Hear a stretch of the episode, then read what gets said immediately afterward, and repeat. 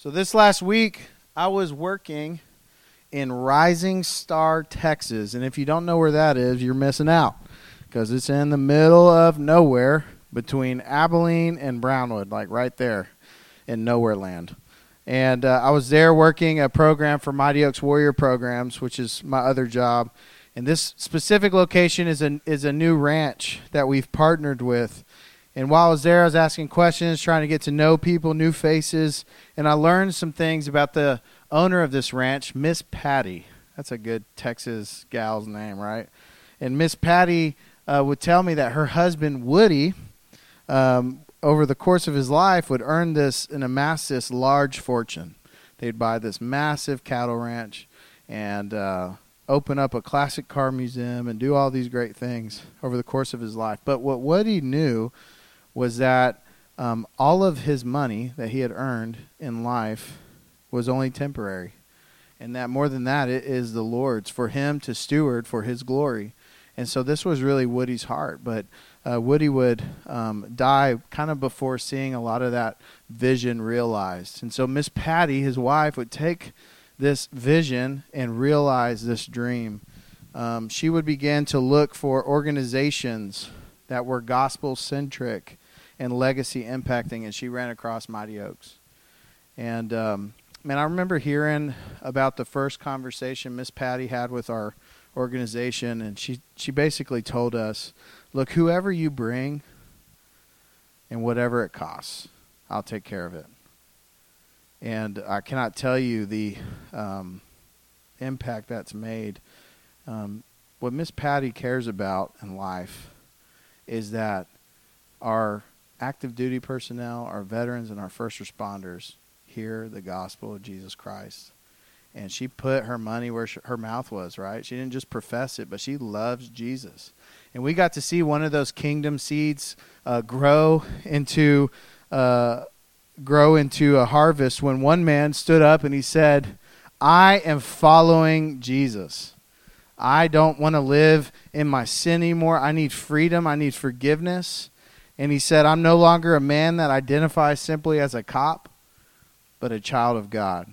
And all God's people said, amen. Yeah, Miss Patty got to see this. And Miss Patty has supported the mission to see our nation's heroes come to Christ. And she did this by participating in the work of sowing kingdom seeds through her generosity and proclamation of the gospel. So in our text this morning, we see this like similar picture as Jesus moves from place to place in Galilee, proclaiming the kingdom of God with the 12 and many women of the faith who supported in this mission of kingdom sowing through their proclamation, participation, and generosity. I think it's important we take a moment to pause, because I don't want you to miss it as we go through the text, but Luke's doing something specific here in verses 1 through 3 in highlighting a specific group of people. He's highlighting these great Christian women of the faith for a purpose. And I think there's a lot of times we feel like when we're in the church, man, like we're marginalized maybe, or we don't matter. We hear one group of people talked about more than others. And I want you to know the heart of Christ is for you. And we see it in his word as he paints these pictures for us and gives us these examples of how he's engaging the world for his glory. And he does this with women. So my hope for us this morning is that as we seek to understand more of the mission of God, that we would follow this beautiful example set for us by Christ, the 12, and specifically, we'll look at the example set by these great women of the faith. So look with me at verse 1, we'll start there, of Luke 8, as we see that kingdom growing or kingdom sowing begins with gospel participation. It says this, afterward, Jesus was traveling from one town and village to another, preaching and telling the good news of the kingdom of God. Let's pause for a sec. This verse right here, I don't think there is a better summary statement of the ministry of Jesus Christ. Before his death, before his resurrection, what was he doing? This is what he was doing. Going from place to place throughout the promised land, preaching and telling the good news of the kingdom of God. If you remember last week, Pastor Stephen preached from Luke chapter 7. If your Bibles are open there, you can kind of skim over it as I'm talking through basically verses 40 through 50. And it tells of this story of Christ forgiving this woman who had come to him broken and weeping at his feet. That she knew her sin, that she was aware of her rebellion. And so she sought forgiveness at the feet of Christ as she wept and anointed his head with oil and poured perfume over his feet. This heart of need, brokenness, and a contrite heart were before her. And Jesus forgave her, the text says. And so it's after this gospel picture or example of the gospel played out in life that we come to Luke chapter 8 with this selection of hinge verses that sets up Christ's parabolic ministry, where he begins to tell parables and lead people that way, as he has just ended an aspect of his ministry of healing and casting out demons and doing these great things in the kingdom of God. And so in Luke 8, we're told that Christ continues in this mission throughout Galilee, preaching and telling this good news. So what was Christ proclaiming? What is this good news, right? I think that's a natural question we can come to in the text. And I think if we strip it all down to its base layer, what is Christ proclaiming? He's proclaiming forgiveness of sins. He is proclaiming that he makes what is wrong right. That he makes crooked sticks straight. That he brings peace with God, with man, who are enemies of him. Like, this is his work. This is what he's proclaiming. And the beauty of the kingdom of God, church, is that in the kingdom, there is forgiveness. In the kingdom, there is righteousness that is unattainable any other way. Praise be his name. Amen. So as Christ moves from town to town and village to village, he does so with great diligence. And he is bringing with him forgiveness and redemption and restoration. But even so, we know as we read the Gospels that he's not always received the same way, right? Even though Christ is bringing forgiveness of sins, that he's casting out demons and healing broken bodies and raising the dead to life like he did in Luke 7, earlier in Luke 7, Jesus is not always received well. I mean, in this text I just talked to you about right before Luke chapter 8, you have two people who receive Christ differently. You have some responding to Jesus like the woman who was humbled and broken, recognizing her need. And you have Simon the Pharisee, who was appalled at the compassion Jesus showed this sinner. And it doesn't matter the kind of reception when we look at the Gospels. What I want you to glean from these texts is that humanity's unbelief does not hinder the work of Christ. Humanity's rejection of Jesus does not hinder the work of Christ. When you proclaim what God has done and you are rejected, it does not hinder what God does in a heart. And so we can, with confidence, rest assured that, as J.C. Ryle once said about Jesus, that Jesus is about his Father's work, the work of kingdom sowing. But kingdom sowing requires of us proclamation first. We have to speak just as Christ spoke. And verse 1 should serve as an example for all of Christ's followers. As we have been forgiven, adopted, and transformed, we are then to, like Christ, go and proclaim Christ and the forgiveness of sins that he alone can provide. We are to participate in gospel proclamation regardless of how we are received by others also. And I think for many of us, we have this great fear of rejection from our fellow man. that would hinder us to entering into this space to tell and preach the goodness of Jesus to them. And it cripples us. You might think, well, I don't know enough things about the Bible. What am I to say? You say what you know. I remember witnessing this when I had an opportunity to lead this guy to the Lord. His name's Big Mike is what we call him, big old machine gunner. And, man, Mike would look at his friend and be filled with compassion for his friend and realize, like, man, he needs what I got. And he had this much Jesus, y'all. Like this much of the gospel. And he went to that other guy and he told him this much. And that other guy came to Christ. Because what he had received from Jesus was what saved him. And what saved him is what he stood in. And what he stood in, he proclaimed to others. And man, God did the work in the heart behind the scenes, the things that we can't do. We don't have the power to convince people into heaven, to convince people out of hell. All we have the power to do is to open our faces and proclaim the goodness of Jesus. And that's what we're called to do. That's how we're called to participate. And we can be confident that whatever reception we receive does not hinder the work of Christ in the world. The way we engage in kingdom sowing begins with proclamation of the good news of Jesus. This was Christ's ministry, and it is ours as well. It's been given to us. And so there's some ways we do this. We proclaim Christ by remaining on mission in our community, outside these walls. So we could engage our coworkers, our friends, our families, our neighbors, civil servants.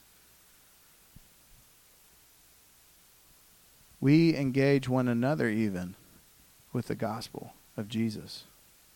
I think that's imperative for us, church, is that you don't forget, and I don't forget, that someone once proclaimed that message to us.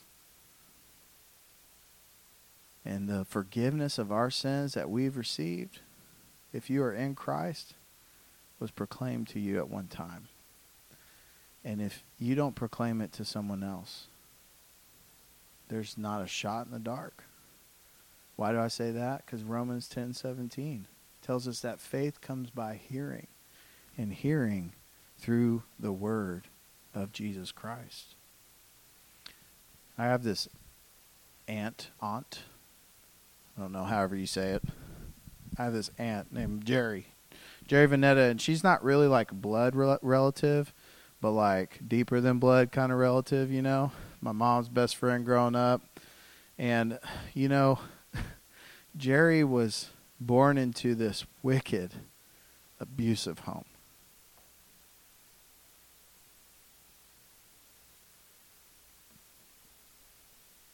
There's stories of evil and wickedness that I've heard. And, you know, she would reciprocate that wickedness with others. And Jerry would be in high school selling drugs and beating up people. I mean, my mom told me the first time she met her, Jerry was literally punching this little girl in the locker. Like, welcome to Odessa Permian, right? And my mom said, you know, God in his providence had put them together on this project on the school newspaper. And like my mom and Jerry are like staunchly contrasted, right? Like they are the opposite ends of the spectrum. But Jerry's situation, man, it filled my mom up with compassion for her. And my mom would begin to proclaim the goodness of Christ, to exemplify the goodness of Christ to Jerry. And one day she would even invite Jerry to church, which was crazy, right? And Jerry said, I ain't going to that. I ain't doing that. And she said, I'll tell you what, I will sit on the steps of the church. And if you come in, you come in. If you don't, you don't. But I will be there. So Jerry, I find out later, would spend that evening the next 30 minutes doing circles around the church, looking to see if she would get up and walk off. And my mom sat there firm in her faith, firm in her belief that the Lord was coming for Jerry. And she, as Jerry took each circle around that block, man, her heart would soften more and more as the Lord would minister to her. And she parked that car and she went inside with my mom, and she heard the gospel proclaimed, and she responded in repentance and faith. And there's this beautiful testimony of a changed legacy from a family as a result of that gospel proclamation. And so let us resolve, right? Those are stories that are so common when we walk out our faith. Let us resolve to participate in this work through simply proclaiming the good news. You don't have to have every answer. You just need to proclaim Christ and the forgiveness of sins. Let us resolve to participate in kingdom sowing by serving. Luke, he specifically points out the involvement of the 12 and these specific women who were alongside Jesus serving and proclaiming. And we've been given this great example of women of the faith who have been forgiven and healed and restored, who had then resolved to participate in Christ's good work. And they would remain in that good work of service to Christ from the point of their forgiveness and then into glory. So we're given three specific examples of ladies here in the text: Mary Magdalene, Susanna, and Joanna, the wife of Chusa, Herod's steward. So we don't know, other than being mentioned here in the text, anything about Susanna other than what the scripture says. She was either healed of an evil spirit or healed of sickness. But Mary and Joanna we see again and again and again and again in scripture. So let's just take a walk through the book of Luke and then in Acts. Luke 23:49 is the next place we see these ladies. It reminds us that these women stood at the cross and watched Jesus die when it says, "But all who knew him, including the women who had followed him from Galilee, stood at a distance watching these things." These women would participate through proclaiming and serving from that point here in Galilee into standing at the foot of the cross, watching their Savior do what he said he would do. They were there. And then we see him again in Luke 24:10, just a page over, as Luke explains that Mary Magdalene and Joanna and Mary, the mother of James, and the other women went with them to anoint the body of Christ with perfumes and oils. As Jesus was put in a tomb, they would go and professing and acting out their love for Jesus, go and anoint his body with perfumes and spices. But when they got there, they found something. Something was awry. Any guesses? That the tomb was empty. And in Luke 24:10, it says that they went off, telling the apostles these things. What were they telling? Friday dead, Sunday risen.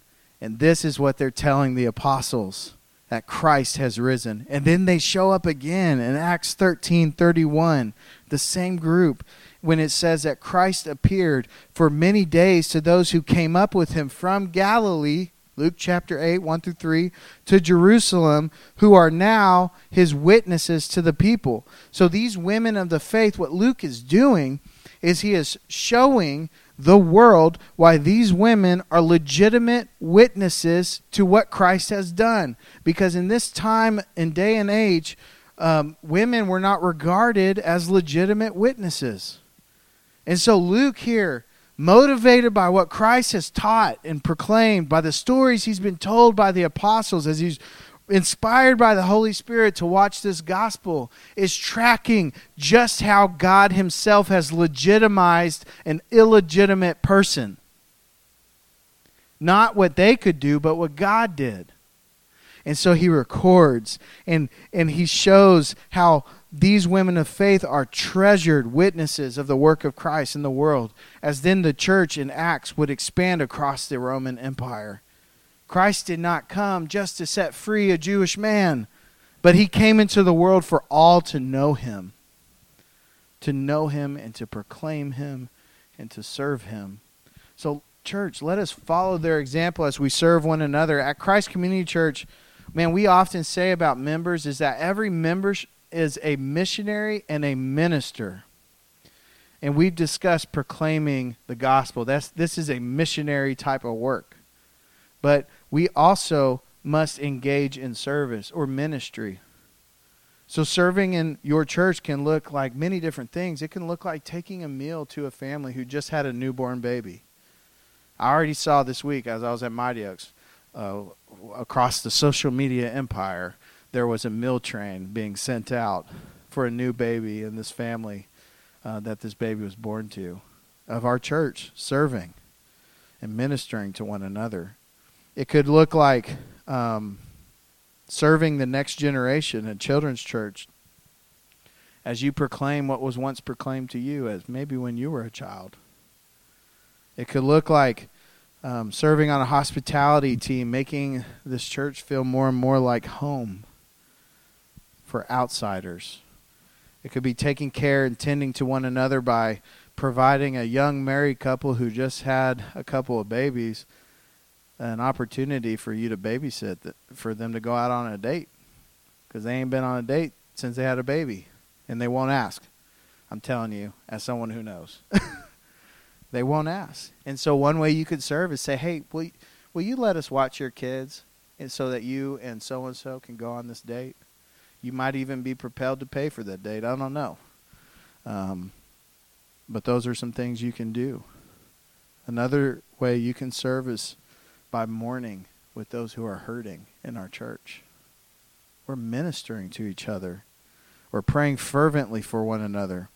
Or simply listening and speaking the truths of God's word to each other. Maybe it's being present at a playground or stopping by someone's work to encourage them when they've told you last week in discipleship group how awful of a time they're having at work.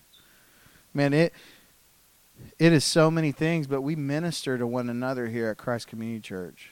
I mean, I could probably just open the floor and do one of those testimonial things, and y'all just come up and start talking. But we won't do that because I've seen that go bad, right? But we are not only, church, to minister to one another, are we? We're to also minister to our community and our city. I mean, that could look like engaging them at Purser Park or here at the YMCA or serving families in crisis. Or maybe it's having a Bible study with the men and women under your command. We participate in kingdom sowing through both proclaiming and serving. But there's one more example that these great women of the faith give us to follow, and that is this, that kingdom sowing also requires generosity. Look at the end of verse 3. It says this about the ladies, that they were supporting them from their own possessions. I'll never forget the phone call I received a year ago from my school saying, hey, you ran out of money. You're not going to be able to finish school. I'm like, at the end. Well, you mean I ran out of money? I called the VA, and they're like, yeah, you've exhausted all of your educational benefits. I was like, oh, man, that's a lot of school to do that, right? And I'm sitting there, and I'm discouraged and feeling frustrated. Like, how do I make this work? How does this finish? How do I finish? I'm getting trained to be a better pastor and a better preacher and a better counselor and all these things, right? And I get this phone call from this family, and they said, hey, recently we heard about your school situation, and what we want to do is we want to give you a gift so you can continue your education, because we are affirming your calling. And I got that gift, and it was like exactly what I needed to keep going. And they even called again later and said, hey, do you still need help? Did the VA resolve whatever issues? Because I was able to get the VA to continue to pay and finish out this thing for me. But I just remember going from discouragement to encouraged.